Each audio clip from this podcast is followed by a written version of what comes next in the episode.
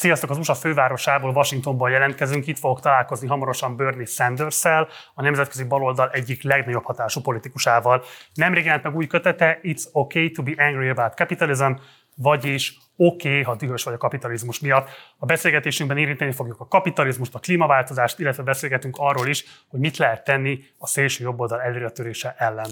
Tartsatok velünk!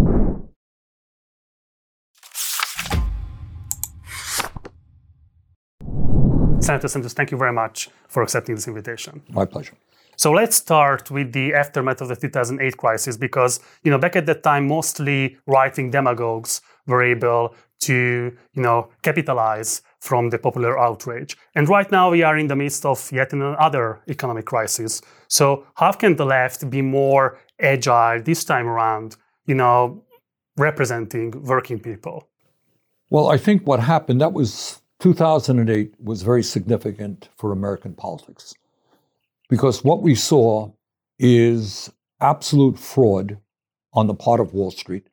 We saw the collapse of the economy, massive unemployment, people lost their homes, they lost their life savings. And then they looked to see what happened to the executives on Wall Street who caused the crisis. And you know what happened to them? Nothing. Zero. Not one of them went to jail for the fraud that they committed. And I think that was part of the process of causing severe doubts about the ability of government uh, to address the issues of justice in general and the needs of working people in particular. Talking about you know right-wing politicians, for example, our Prime Minister Viktor Orban rising power uh, because he promised you know um, let's say security for the working people. But of course, after he got elected, he betrayed them. I think what you're seeing in this country, we call it Trumpism. Yes. Probably not dissimilar from Orban, is this reality that in a globalized economy, we are seeing many, many people, especially in rural areas, seeing a significant decline uh, in their standard of living.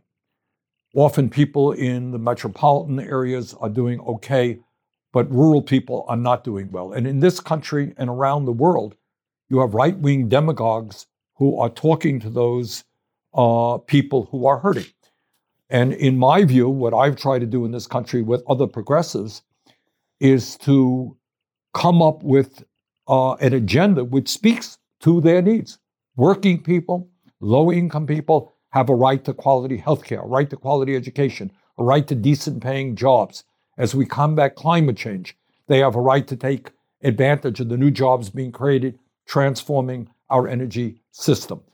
And I think too often establishment parties in Europe and in the United States have kind of, kind of forgotten about the pain that those people are experiencing, and demagogues have come in and filled that gap. And you are writing about this in your book in details, but I'm, I'm really curious on your opinion. So please expand on this. So, what should the contemporary left focus on in order to go against right wing extremism? What we are seeing right now in this country and all over the world is unprecedented income and wealth inequality. That's a global phenomenon. In America, you got three people owning more wealth than the bottom half of American society. You got a few thousand oligarchs all over the world who have unbelievable power over the global economy. We have got to address that reality front and center. Can we create a planet in which all of our people, this is not utopian thinking, you know, not great socialist uh, ideology, but given all of the new technology, an increase in worker productivity, can you create an economy that works for all? Or are you going to continue to have a few people with incredible wealth while so many people are struggling? That's issue uh, number one. Uh, issue number two in this country, if you can believe it, and it's important for people in Europe to understand this, in terms of the wages that the average American worker is receiving right now, in inflation adjusted for dollars, they're not higher than they were 50 years ago. Can you believe that? Think about all of the technology, all of the increase in worker productivity. People are going nowhere in a hurry, and their kids are going to be in worse shape than they are. The next generation in America might have a lower standard of living than their parents.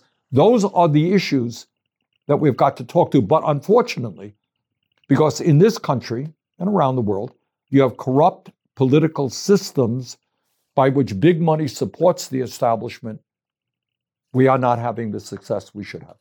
Um, from where I look at it, so you know, I'm observing the American progressive movements, and I think there is a serious lack of engagement with you know like-minded movements, activists all around the world who are fighting against uh, economic inequalities, injustices.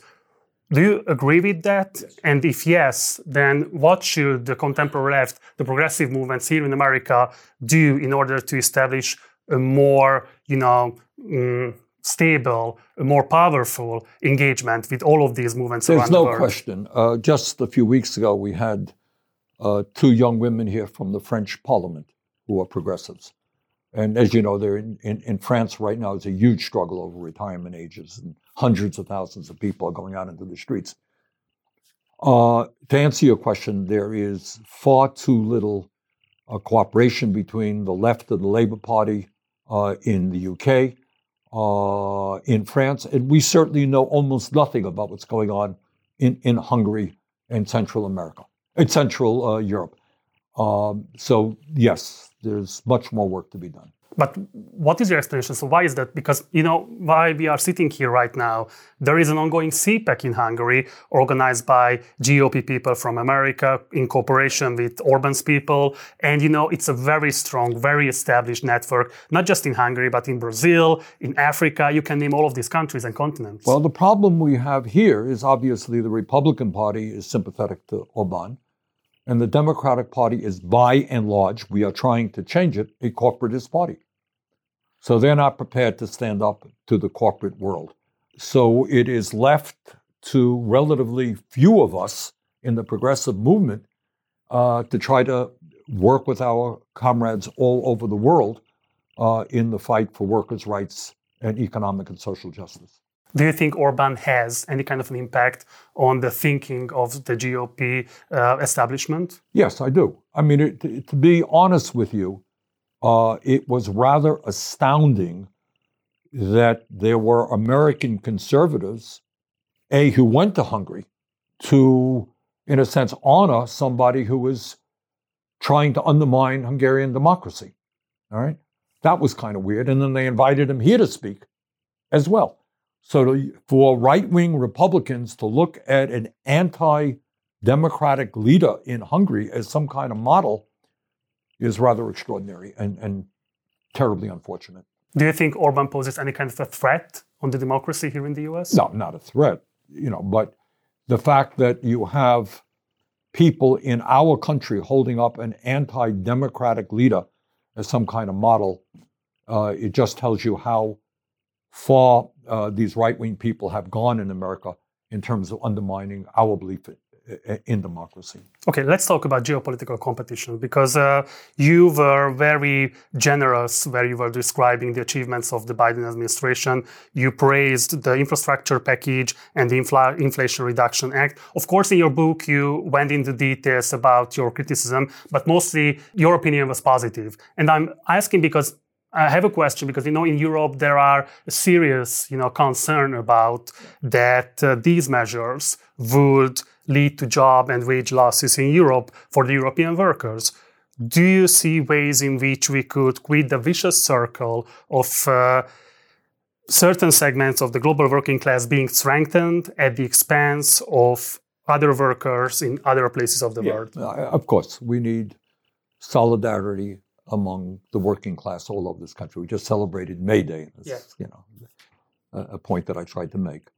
Uh, so we don't want to see what we're doing in this country hurting workers abroad. We don't want to see, you know, what workers abroad are doing hurting us. Uh, that that issue actually has been of more concern to me, and I paid more attention to it in terms of large corporations uh, leaving the United States. We have seen the shutdown of thousands and thousands of factories in this country as they went to Mexico or they went to China, paying people really starvation wages. And uh, what we have wanted to see is a trade policy in this country which works for our people, works for people all over the world, and not just one that benefits large corporations. But do you think that's feasible with the current administration? I know Joe Biden, and Biden himself is a decent guy. He is a moderate to liberal type Democrat who did some really good things. The American Rescue Plan that we passed in the early part of the pandemic was one of the most significant pieces of legislation passed in modern history.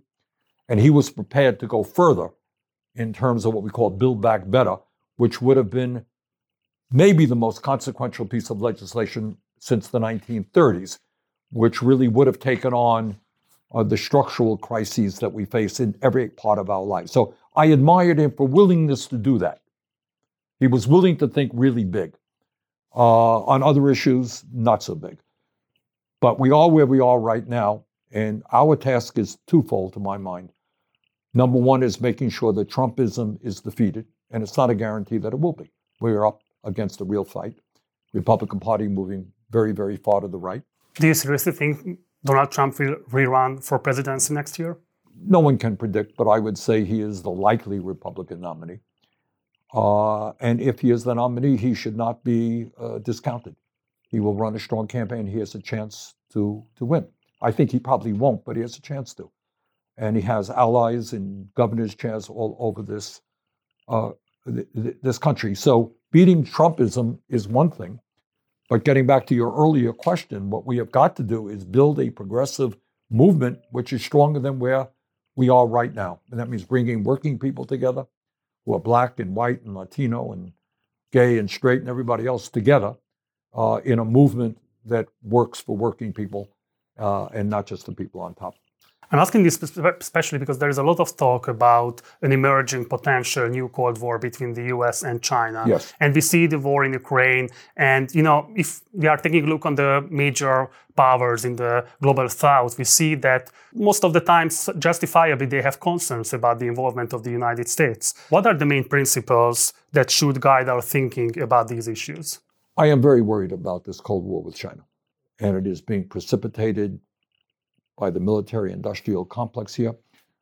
Uh, last year in the United States, we increased military spending by $80 billion in one year. This year, they're coming back for more, mm-hmm. an extraordinary increase. I have very serious uh, concerns about what's going on in China. Uh, China is becoming more autocratic. Uh, they are treating some of their minorities, the Uyghurs, terribly, uh, cracking down on dissent. Uh, and I have real concerns about that. Yeah. But I hope that we can reverse this trend to trying to create a Cold War uh, with China, which, by the way, among other things, will make it really impossible for us to address the climate crisis that the planet is facing. China is the major emitter in the world of carbon. The United States is number two. We've got to get together. And if we have a Cold War, that probably is not going to happen. In terms of Russia, uh, I was disgusted. I really was, almost physically sick uh, by the actions of Putin. That war was totally avoidable. Uh, some of his concerns about the encroachment of NATO could have absolutely been dealt with. It was hard to believe, but you, you know, Europeans know this better than I. We had thought that 1945 was the end of those types of wars. So to see the kind of brutality and the loss of life that is taking place right now is just horrific. Will you think the increasing involvement of the US in the war in Ukraine would help to start a negotiation about peace? Look, that's a. I don't know the answer to the question. I, I think, though, that what Putin did was atrocious, and I and I think if he gets away with that, there is his expansionism uh, might lead to other countries and even more serious wars. And my very last question, and thank you very much for your time. Climate change is a serious issue. And uh, just a couple of days ago, I talked with Professor Paul Krugman about the issue. And uh, he was quite sure that we are still, uh, we, we still have the time to tackle down and stop and win the race against climate change. But you know, people in my country and everywhere in the everywhere in the world who are younger than me are strongly skeptical about that promise they don't see that you know we are in a on the positive side of the race. They don't see that we have a chance to win climate change. Do you seriously think that we still have the chance? Climate change is already causing devastating problems throughout the world. Already trillions of dollars in damage in terms of agriculture, in terms of extreme weather disturbances, in terms of drought, in terms of migration. It's already happening. Right? So we're losing in that sense. What you're asking, I think, is it yet possible to prevent a total and absolute catastrophe for the planet. What scientists who know a lot more than I do about that, they're saying time is running out. That no one denies that there's going to be a whole lot of damage being done. Uh, but every day that we do not act forcefully and dramatically and transformationally is a day lost. So I don't know that anybody knows the answer to your question. Uh, you're really talking about it. It's a doomsday, aren't you? Is that possible? Yes, it is. Uh, and I will tell you that the good news is that in this country, you know, we've made some progress. I mean, uh, there's legislation that put more money into energy transformation than any time in American history. The bad news is you still got a lot of people out there, a lot of Republicans out there, who almost deny the reality of climate or who do nothing more than give lip service to addressing it. They are still propping up the, uh, the uh, fossil fuel industry and the oil companies. And that is pretty pathetic, but that is the reality. But do you think without a comprehensive reform of the functions of capitalism, do we win the race? Can we win the race against climate change? Uh, I don't know the answer to that. Uh, Can market fix the problem? What will have to happen is a recognition. Look, if you are a large corporation who has kids and you're the CEO and you have children and grandchildren, are you that crazy not to be worried about what kind of planet your kids and grandchildren are going to inherit? And, and the other thing, it's not just capitalism. In this case, we have, as we talked about earlier, Cold War with China. Russia is now in an active war. Can you address the problem? The world, what it makes climate change unique, an American issue. It's not a Hungarian issue. No, it is a global issue. And if the planet does not come together, the countries of this world do not come to, together, it will not be solved. China and the United States have got to work on it together, among others. Thank you very much, Senator. And my very, very last question. There are ongoing protests right now in Hungary. Students are on the streets, they are fighting for better education. A lot of other sectors in Hungary are fighting for better, you know, services of the state, you know, a welfare state. Do you have any kind of a message to those people who are struggling and who are demonstrating for a better Hungary, for a better future? Yes, my word is keep up the fight. Everybody in Hungary, everybody in America is entitled to good quality public services, decent housing, decent health care, decent educational opportunities. You know, we have seen an explosion of technology in recent years, and that should improve life for all of our people, not just make the rich richer. So I wish these young people very well in their struggle uh, for a decent standard of living and for dignity in Hungary. Senator Sanders, thank you very much for your time. Thank you very much for the interview. Thank you very much. Thanks.